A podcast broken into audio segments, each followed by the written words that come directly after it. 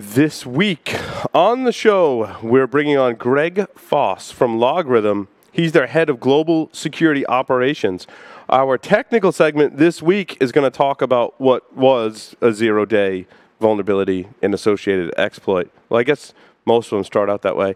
But uh, in Outlook Web Access two factor authentication bypass, uh, in our stories for the week, regulation on the Internet of Things and some awesome insights uh, from a very uh, well known figure in information security will weigh in on that. Um, hackers hijack Philips Hue light bulbs to cause, well, uh, mass panic and hysteria, of course. Uh, Netflix will address some account takeover bugs. Uh, Facebook actually buys back passwords on the black market, uh, some HID device hacking, and so much more. So stay tuned for this edition of Paul's Security Weekly. This is Security Weekly for security professionals by security professionals. Broadcasting live from G Unit Studios in Rhode Island, it's the show where exploits run wild, packets aren't the only things getting sniffed, and the cocktails flow steady. It's Paul's Security Weekly.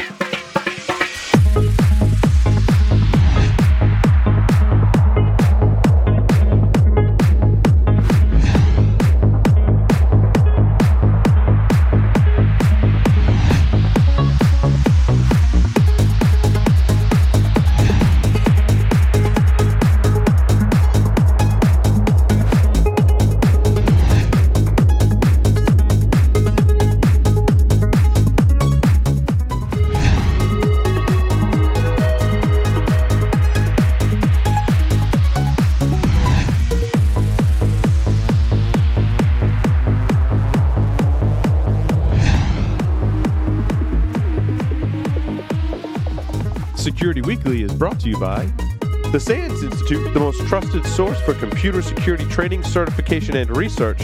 Visit SANS.org to explore the full curriculum and latest training offerings. Onapsis, the leading provider of solutions to protect ERP systems from cyber attacks. Customers can secure their SAP and Oracle business critical platforms from espionage, sabotage, and financial fraud risks. Visit them on the web at onapsis.com. Pwnie Express. Check out their line of penetration testing devices, including the Pwn Pad, the Pwn Phone, and the Pwn Pro. For enterprises, there's Pwn Pulse, providing continuous visibility into wired, Wi Fi, and Bluetooth spectrums across all physical locations, including remote sites and branch offices. For all those hard to reach places, there's Pwnie Express. Visit them on the web at pwnieexpress.com. Welcome, everyone, to Paul's Security Weekly. This is episode 489 for November 10th, 2016. I am, of course, your host, Paul Asadoorian. Larry, I don't know if you had an introduction for me. I kind of just blew it, but anyway. I, I that, that was actually going to be my introduction the man who blows everything. and everyone. Wait. So there's your introduction. no worries. No worries. Thanks for that, Larry. Um, so, I want to welcome everyone. Whoa, we got some echo going on. Uh, we, we got some, some people on via Skype. I'm flying solo here in the studio. Uh, Mr. Jeff Mann, crypto analyst, InfoSec analyst, pioneering ex NSA pen tester and PCI specialist, and of course, certified curmudgeon joins us, Mr. Jeff Mann. Welcome to the show. Thanks, Paul. Good to see you virtually. Yes. Again. Virtually. And I, I, I gotta, I gotta just uh, ask you very quickly. Say, say the word after me. Crypt analyst. Crypt analyst. Oh, like Tales from the Crypt. I get it now. Yeah, there you go. Crypt Not crypt analyst. O. That's. There's no O involved. There's no O. That's Well, there is, but it's been encrypted. Mr. Larry Pesce is here with us. He's the director of research and senior managing consultant at In Guardians, as well as the destroyer of embedded systems. Welcome, Larry. Thank you, sir. And apparently tonight I'm also the, destroy- the destroyer of vehicles.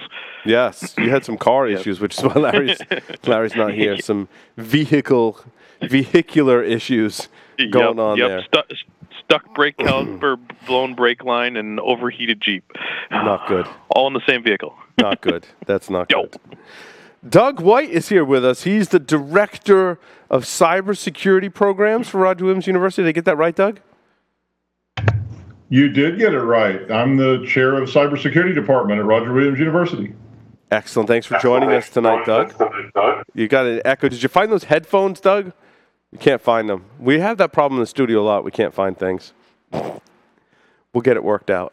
Um, a quick announcement take our super cool survey. That's right. We want to hear from you, the listener, securityweekly.com forward slash survey. If you go there, you can fill out the survey. It's only like 12 or 13 questions. I would greatly appreciate if all of our listeners would go there and fill out the survey, securityweekly.com forward slash survey. Tell us uh, what you think of the show. Tell us which shows you watch and listen to.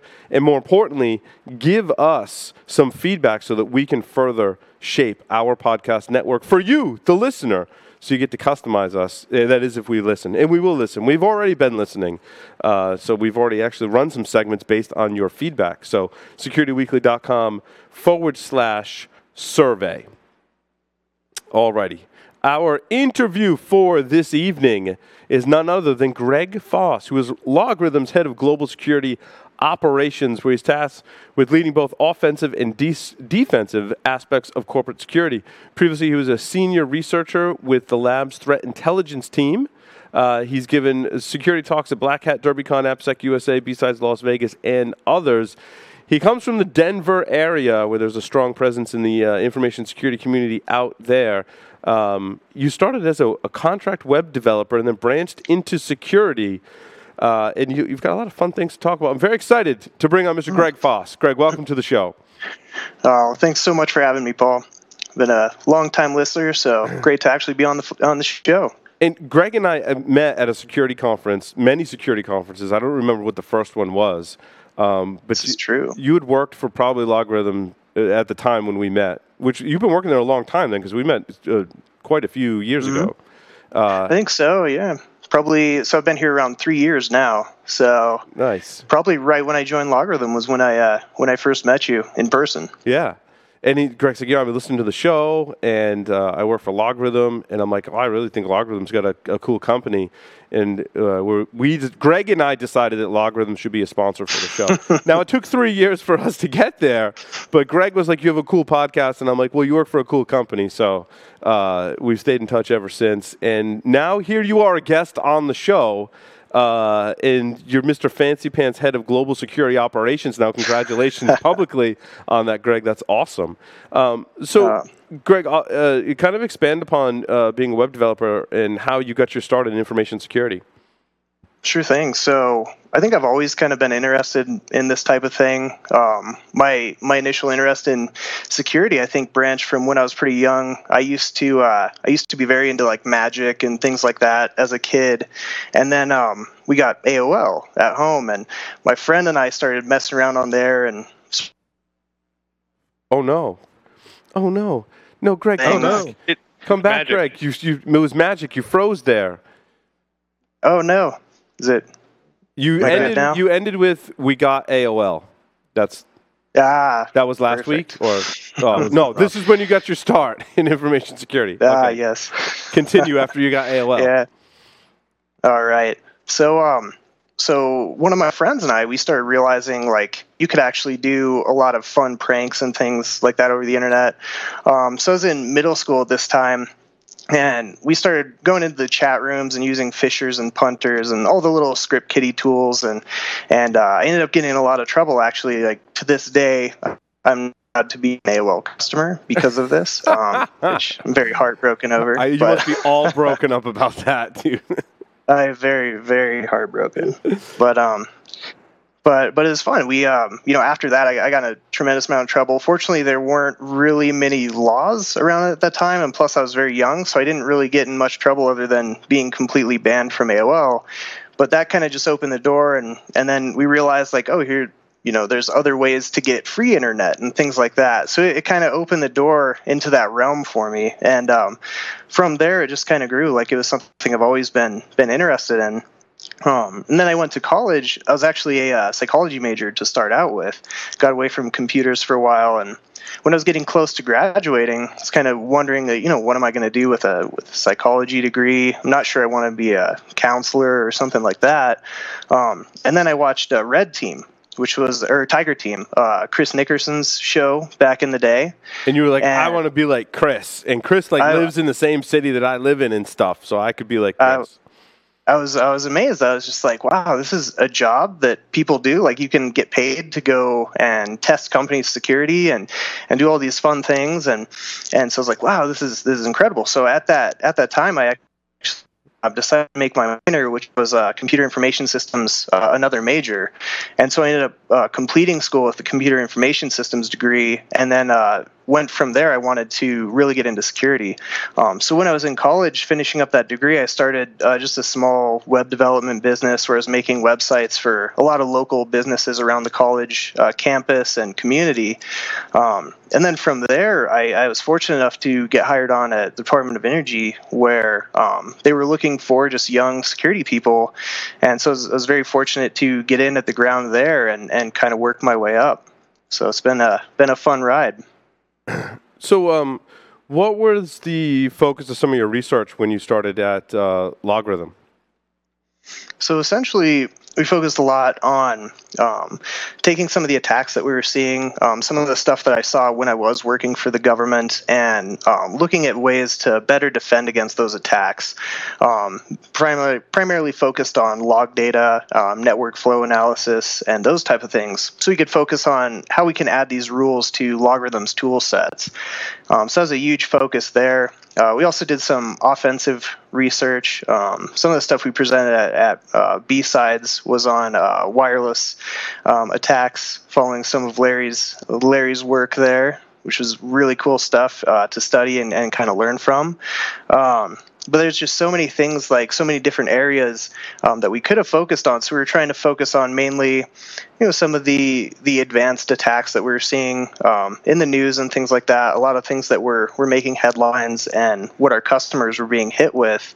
Um, we would take those back to the lab and, and essentially run simulations and and see how we can better improve our rule sets to detect this sort of thing.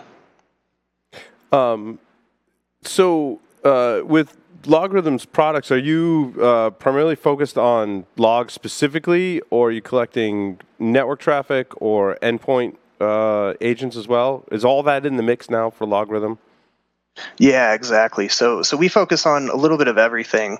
We try and get um, you know take the endpoint agents that we're we have pushed out within our own environment and also within our lab environment where we simulate various uh, different types. Sorry, Doug's just testing his microphone. It works, Doug. All right, Awesome. all right. Thank you, sir. And um, so essentially, what it is is it's a, uh mix of all of these different technologies. Because using just one one type of, of, of data, you you can't really get the whole picture. So so we try and combine as much as we can, um, especially you know focusing on uh, LogRhythm's product lines. So the network monitor, the SIEM, those type of things.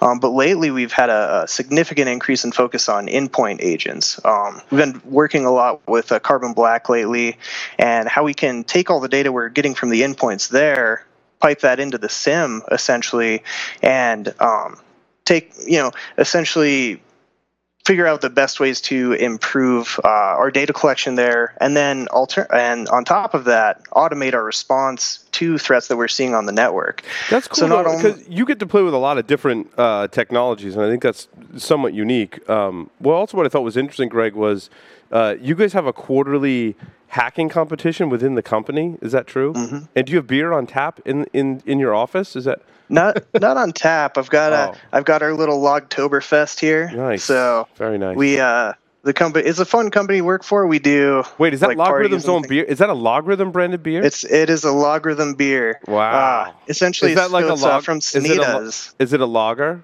or Uh, this is an IPA. Aw, So All I know it is should have been a lager. it should All have I been a know is he lager. to send us some. It should have. Yeah, we need some of that. We'll let Paul, them that's know im- that's about impressive. the missed opportunity. We, uh, We'll- we, we'll in here in Rhode some. Island, we call it a lager. It's a lager, lager, beer. Uh, so, we, so tell me about this. Uh, you guys have hackathons at, at Log? Yeah, so so really fun thing uh, that we get to be a part of. Every every quarter they do this where they give you essentially three days. Um, you develop a team and you just come up with some problem you want to solve, or just some some new uh, technology you want to develop, or just play around with, and um, and so you have f- three whole days where you can just solely focus on this, and and it's really funny. You get to see at the end of it, everyone goes to this meeting room and, and everyone that competed presents what they did.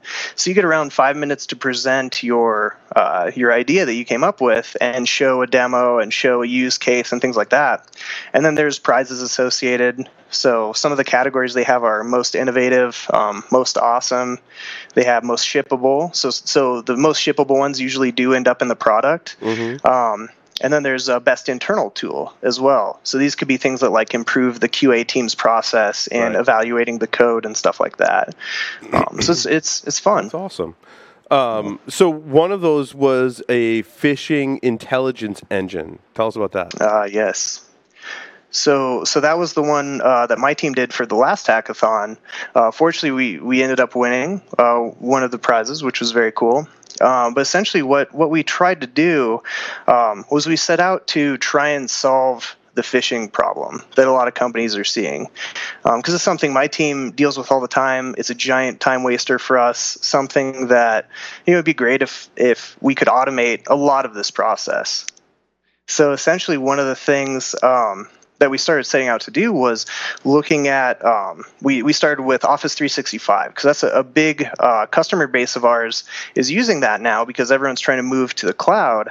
So we started out with a test instance of Office 365, and the first problem there was figuring out how we're going to get O365 logs back into the SIEM, right?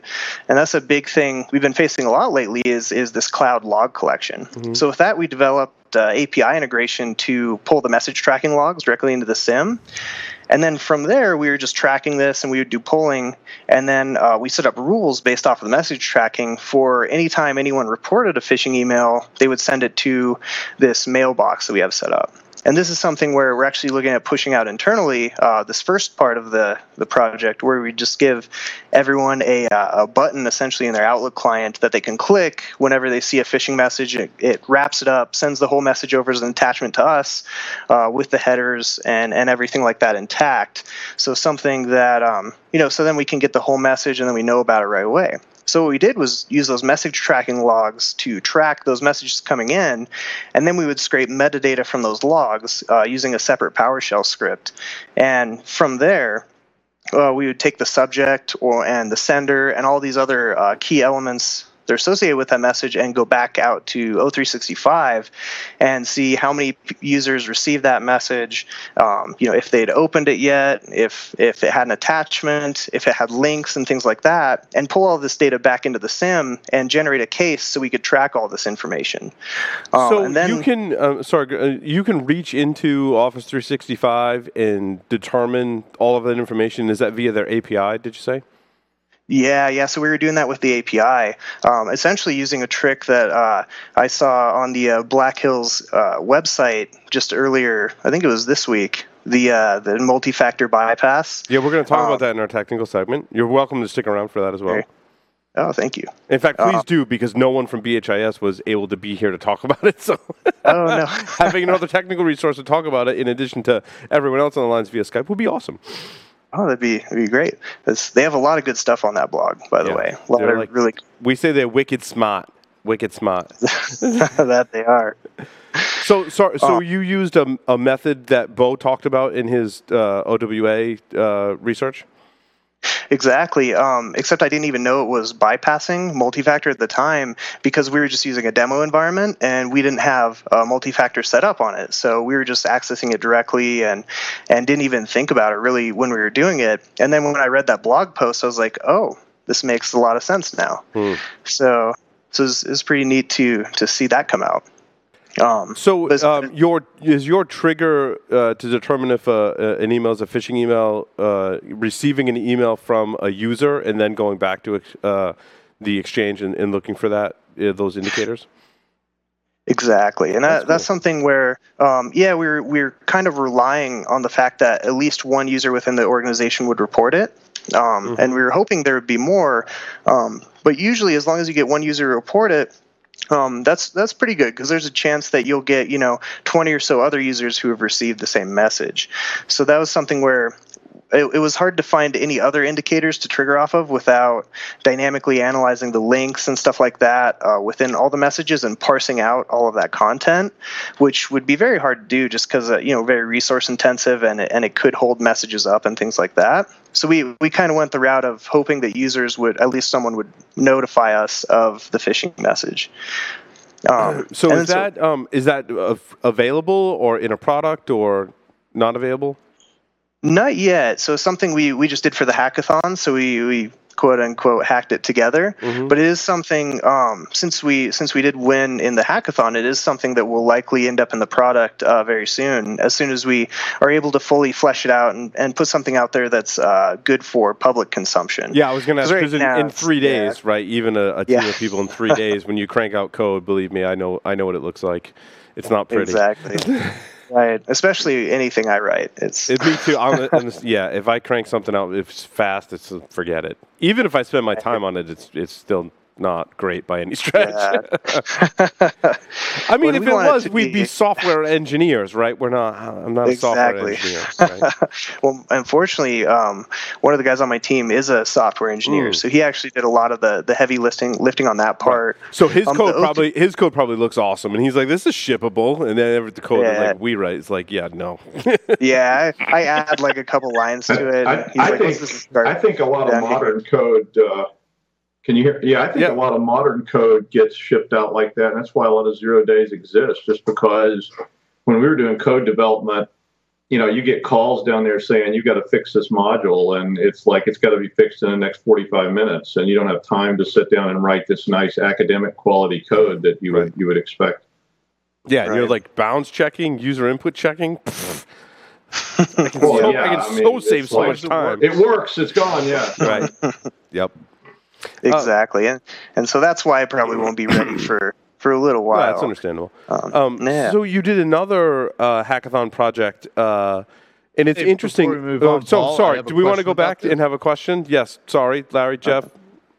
I know you're all alone in the studio, so you th- you think you're winging it, but uh, I, I'm intrigued by the. I never wing it. You you mentioned that you're relying on a at least one user to report that the the phishing email is a problem. Can you, expand on that a little bit? That I find that interesting because why? you know, how often do we rely on users to do the right thing?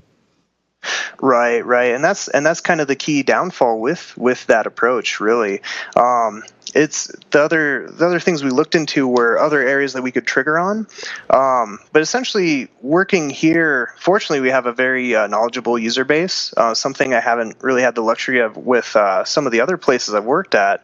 But here they kind of try and drill into everyone who works here. Um, you know the the fundamentals of security and and they allow us to do some interesting uh, phishing tests and stuff like that with our employees. Um, so we've done like wireless uh, rogue hotspots, USB drops, um, all sorts of fun stuff internally. That um, you know, it's it's rare that you get the chance to do that kind of level of training with. Um, with internal security at companies, usually that's something where they bring in contractors and stuff like that. Um, someone like like you guys to run those exercises. But for us, they try and try and drill it into our users. So we've actually seen that a lot of them are, are very good at reporting this type of thing. But of course, you know, that's not always true. There's always the the people who slip through the cracks and some folks who who are always going to be susceptible to these types of attacks. Well, I'd assume that the one person could also be from the security team. You know, if you're working for that organization, if the security team noticed something, they could forward it to the address, and then it would do the analysis of who else may have been susceptible as well. Exactly. When uh, on top of the analysis of just the messages and who all's received them, um, what we also do is we take those links that are included in there, and then we'll do checks against them. Um, so we'll we'll do lookups on those to see if they're known malicious sites. Um, we we've actually been running a lot of this through uh, uh, Cisco AMP Threat Grid just to see you know basic analysis. Of course, um, there's always risk with that because you don't want to upload every file that is being passed over the network up to the internet. Um, so initially, we'll do like uh, hash checks against uh, attachments that are received against VirusTotal, Mhm. um, but we won't take the next step of actually uploading the file Right. because that's something we want. We do want user intervention. Um, so if it's something that doesn't exist up there, it's never been seen before, that's something that will go to one of our analysts for manual analysis, just because you know so much risk with information leakage and things like that. Um, Um, so it's interesting. Your other uh, hackathon project that you talk about here is a home network monitor. Uh, we've actually interviewed uh, start a startup, uh, and I know there's others out there as well. And I, I even think Belkin and some other manufacturers have products in this space. Um, but essentially, a small it's like an IoT device to help secure all your other IoT devices in your home network. Um, Right. And I've seen a lot. Of, but you guys did a hackathon project about deploying a, a network monitor to protect the home network. So tell us about that. Oh, for sure. So, so the network monitor, it's uh, one of our main product lines. It's a uh, network forensics tool where essentially, um, you know, not like an IDS or anything like that. It's more just a uh, analysis engine um, where we look at the flows, we take the sessions out, we do full uh, packet capture and and things of that nature. Um, and so, with the release of Netmon Freemium, we wanted to give people an easy way to actually run this in their home networks and, and start playing with it in a way that you know they don't have to get an entire uh, blade out and, and install this and have it up and running and have a SAN connected to do full PCAP and things like that. So what we did was scaled down the the software and the hardware to make it in a very compact and and small device that someone could put on their home network and essentially put between their router and their and their cable modem to sniff all of the network traffic that's going in, in and out of their network. Um, I actually brought the one we made in right here. Oh, nice. So What this did you- little guy. What did you guys use for a board? So we we just got this little uh, it was a Qotom uh, micro PC. So it was uh, hundred and seventy nine dollars on Amazon. Yeah. So sixty the, gig hard drive. Yeah. What's the uh, what's the processor and RAM and stuff? Just, uh, so this is actually just eight gigs of RAM. Um, CPU on this, I think. I actually don't know what it is. I'll have to go look it up. Um, but essentially, Okay, it's we wanted to get make it very something small. Up. Make something up. You're turning me on. Keep going. Yeah. I know. I know. That's sexy. We, lo- we love. There we we go. love embedded systems. Cool and, Yeah, no, show the me the back. Yeah. Yeah. Oh, Ah, yeah, yes, yeah. the there back we go. is sexy. uh, USB. spread those out. Oh. Is that a, is that Oh, a yeah. Is that a VGA port or a serial port? That that is a VGA port right Who there. USBs doesn't doesn't even matter.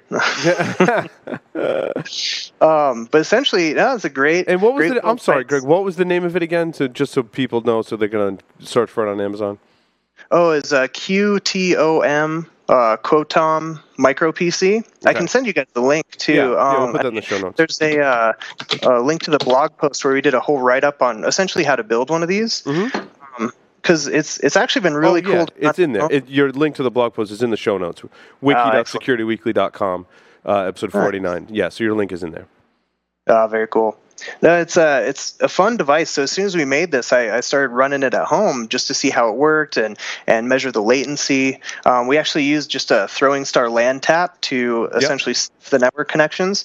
And for a home network, that's that's actually perfect. Like I didn't really notice much degradation in my my uh, my quality of my connections, um, probably because I have Comcast, but so it wasn't that good to begin with. Oh, but- so that's interesting. So it's uh, four gigs of RAM, a 32 gig SSD, and a Celeron J1900, which isn't a bad processor for doing what you're doing, uh, and four LAN, and that is a VGA port, USB 2.0.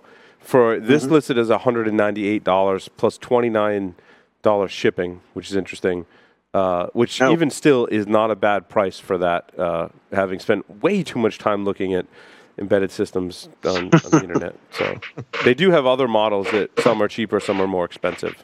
From right, Quo- Qotom, Quo- Qotom, Qu- mm-hmm. Q O T O M. Yeah, right. nice. And so we, yeah, so it's a fun project essentially. Um, I actually found some interesting stuff on my home network once I once I plugged this in. Um, so it's just interesting, you know, because not a lot of people will actually run a full IDS at home. Not a lot of people have like a pfSense box or something like that where they can um, actually understand their their home network security. Um, so that's something where we just wanted to make a really easy and simple way for people to to use uh, the network monitor product in a way that they uh, might actually benefit them. Yeah, and I what I found too is not uh, many uh, people outside of our field understand Bro and how to use Bro, which Oh, is yeah. another great open source uh, tool for that. So uh, this is great. Exactly. When you could put Security Onion on this box too, um, so it's just a great little little PC for this. Um, and taking it a step further, there was uh, another group at this last hackathon. They decided to make because they wanted to to compete with the micro PC we put together. They decided to throw Netmon on a USB, and so so that was pretty cool. Just a live boot USB. Um, so something great for if you're like out in the field and you want to show a customer or something like that what uh, what the product's capable of. You can just boot off the USB. Um, we, we also looked at trying to do this on a Raspberry Pi as well. The hard part is we would have to change uh, everything about it because of the architecture wouldn't Yeah, work. because it's ARM, right? hmm It's problematic. Um, Right. So we only looked into that briefly, but essentially you just ended up on this guy because it's small enough that you can uh, you can carry it around with you. Um, it was funny. We put together a video for the hackathon of this, and the use case we decided to go with was a, uh red team scenario. We had uh, one of my friends, Shell, crawling under the floorboards in our data center and hooking this up, and put a little nice note saying is from IT, not to move it, and stuff like that. So, so it was fun. It's these they, they did your I, did your I don't want to embarrass, but did your IT department find it eventually, or Oh well, they knew. So oh, okay, so, they you were gave them aware a of heads it, up. Yeah. I gotcha. Okay. Yeah, I mean, if we did just go plug this in, It could be uh, I would hope they knew because that Yeah. would be. Well, and that like, don't do that either, right? Because that will get you in trouble. yeah. It's not like hacking Yeah. AOL. It's it's different now. We we built we built a bunch true. we built a whole bunch of those little toaster type boxes like that for uh, network management Right. that we were using in Marriott's, and uh, Marriott was trying to charge us by the user for people. So we built a bunch of little. They, they were a little bigger than these Qotoms because it was a few years ago, but same idea. And I think that's a really good home and a home market is to find a way to utilize these boxes, maybe with some kind of distributed monitoring or something like that. Because if you people at home, you know, need something, and, and small businesses and people like that are all looking for solutions like this. So I, I think there's definitely some market out there for this. Oh, very cool. Yeah, and that's kind of what we were what we were going for. Because I mean, right now, uh, with with the diverse uh, way people work now, a lot of people just work from home, and when they're working from home, they may not have the same protections that they do at the Mhm. at the enterprise. You know, they're not going to be running a web proxy at home, and they're not going to be running all of these d- additional security controls there. And and that's one of the things we've noticed a lot is. Um, a lot of the f- infections I've dealt with in the past are people going home, working from home, and then bringing their computers back on the corporate network, and then all of a sudden it sets off our alarms, and so so that's uh, definitely a big problem protecting the home network. well, and then we saw I, the whole I, I DDoS do attack. think you could Go ahead, Doug. you could probably market uh, this pro. I think you can market the product to people that are telecommuting because I know that I built a couple of systems like that just for that what you just described for people. We had a, we had some people that were working in Germany and they wanted to be VPN back. And there was a lot of concerns about things getting connected to that, things getting pushed into that network. And there was some security risk at the national security level when we were doing that. And I know my wife worked from home for several years when we moved here from Denver.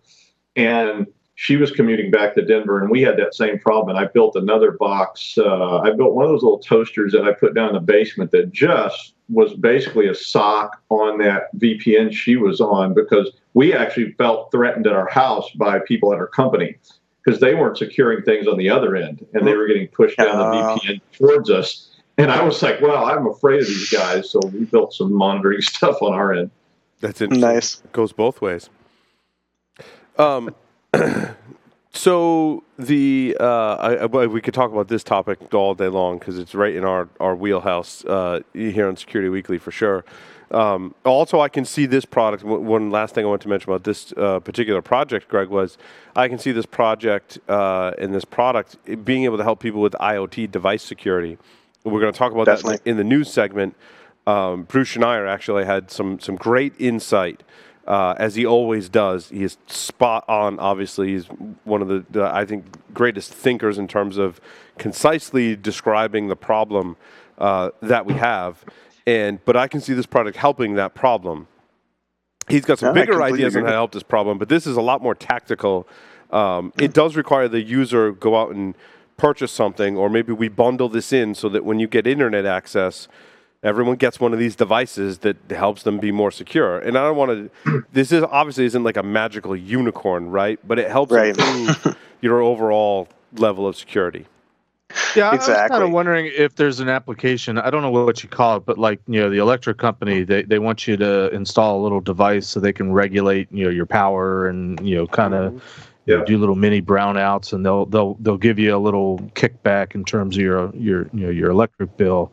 I'm wondering if there's some sort of application similar to that for you know ISPs to to push these out to their customers Yeah. to to somehow take advantage of something. Yeah, like don't Right. ransomware my thermostat or use my embedded devices or IoT devices to launch distributed denial of service attacks.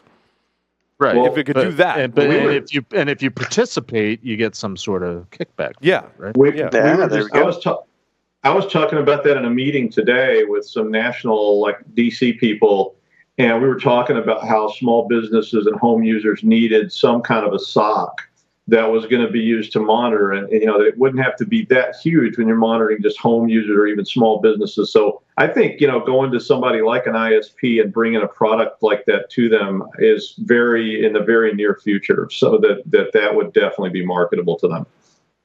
Oh, very cool. Greg, Yeah, I wanna- mean, I know you're going to bring it up in the news segment, Paul, but Yes. this, but this this kind of relates to the whole Internet of Things and and you know government, you know, smart government in, intervention versus uh, not smart government intervention. Maybe maybe this is something to pursue here. Yeah, I think it's a it's a great alternative. Um, Greg, also you wanted to uh, talk about uh, endpoint agent integration into the SIEM, and this is I think it's a really interesting area, and we cover a lot of the enterprise solutions that are available to us on our Enterprise Security Weekly show. Make sure you go to securityweekly.com forward slash subscribe uh, to go listen to that show. Uh, but I find it interesting. We uh, that's why I asked a question in the beginning of the interview about how um, I always think that companies that can take data from logs and sniff data from the network and take data from an endpoint, like that's where it's at. And anyone that can do that with any degree of success, I think that's really the future of network, so-called network or security uh, monitoring. Um, so you've got a project going on where you're trying to pull in some of your endpoint agent data and the information that they're collecting into your SIEM environment. How is that going, and what does that look like? Exactly. So, um, so the endpoint market right now, uh, it's there's so many different endpoint agents out there. I mean, we could spend the whole hour hour here just talking about endpoint agents.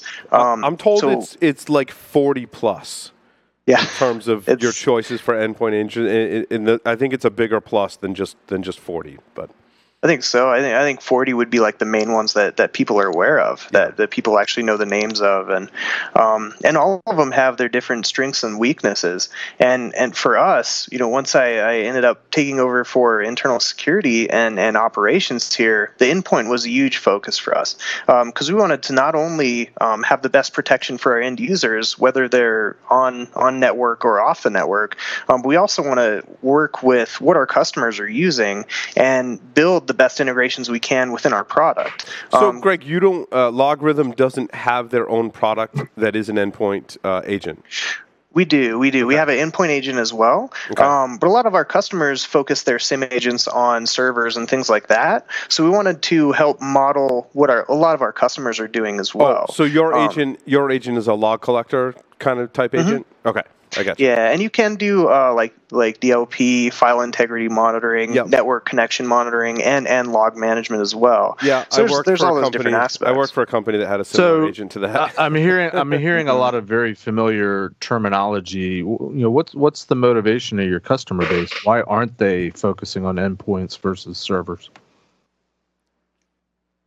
Is it because they've got other solutions in place they've already Greg's- invested in, or, Greg's or- frozen. you know, obviously, I would think you guys would want to sell.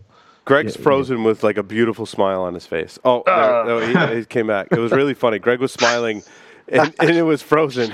He's back. Did you hear Jeff's question, Uh, Greg? That's funny. I, I didn't. It, it cut out. Okay. Okay, you know, so yeah, I, I, I'm hearing a lot of very familiar terminology in, what you were just saying, and I'm curious as to why your customer base is is focused more on servers and not on the endpoints. You know, certainly you guys would want to sell more. You know, what's their rationale for not focusing on the endpoints? Is it because they have other solutions they've already invested in, or, or you know, what are your thoughts there?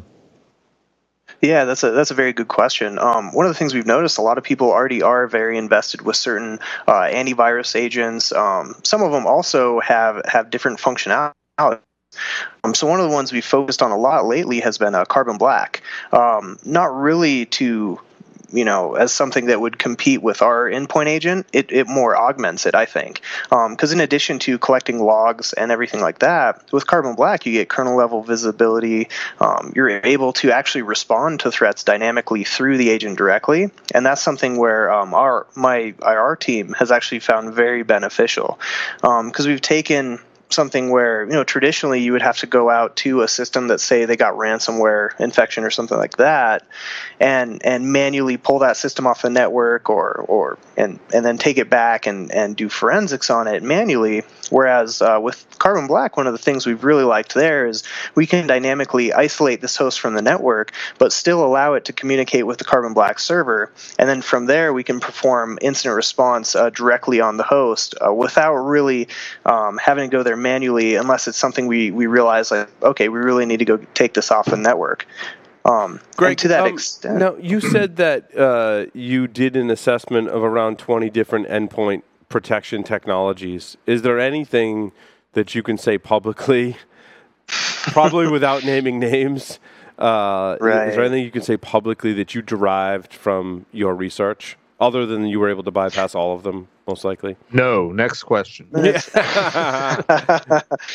Very true, and and that's the thing. I mean, there's no perfect agent, and and I think that's kind of the thing people are realizing now. They can't fully depend on these. You have to have a uh, in-depth approach to your security technologies that you're using, um, looking at the endpoint, looking at the uh, connections from that endpoint to the servers in your network, how those relationships are set up.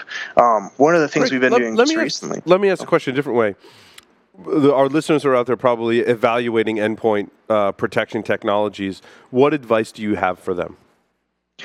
My my best advice would be to test these agents against the uh, the issues that they're running into. Like if ransomware is something that your company's been affected by, what are some agents that will actually help to stop that? Before it gets to the point where you know all of a sudden your your desktop's locked up and maybe any shares that it's connected to are affected as well. Um, so for us it's a little different testing these things i think than a lot of our, our customers out there because um, you know we're being a security company we're very focused on you know what's actually going to be the best protection for our for our users and how do we vet that? Um, part of it is you know not trusting the marketing that's out there and what and what people are saying about it. Instead make your own opinions test these things yourself develop some some malware uh, that you know will actually work. And and test it within your own laboratory in a safe way so that you can understand you know what what the limitations of the products you're buying actually are mm. and i understand that's very difficult for a lot of people to actually do realistically yeah I, I, would go so far as to say that's pretty pie in the sky for for most mm. of the, the, customer base that i imagine you guys are de- that you're dealing with uh, I mean, I have a PCI background. Uh, you know, you may or may not be aware of that, and you know, I certainly ran into LogRhythm over the years as a SIEM solution, and and Carbon Black, you know, what used to be Bit9 was a very popular solution for a lot of PCI customers, because not not so much because they were meeting PCI requirements, because they were a compensating control for the lack of controls at uh, endpoints, which in the PCI world is point of sale systems, cash registers. Um, right. You know, certainly you guys play in that space still. I would imagine. Um, you know, how do you market? You know, what what's your what's your your your uh, your pitch to those types of customers? Right. No, very good question. So, so with the uh, you know payment card industry and especially point of sale terminals, that was something where we had a big focus on um, back following the uh, the Target breach, just because you know it was a POS breach, and um, a lot of our customers are retailers, and so one of the things we've been focusing on is looking at these POS systems and seeing how we can track the log data from those.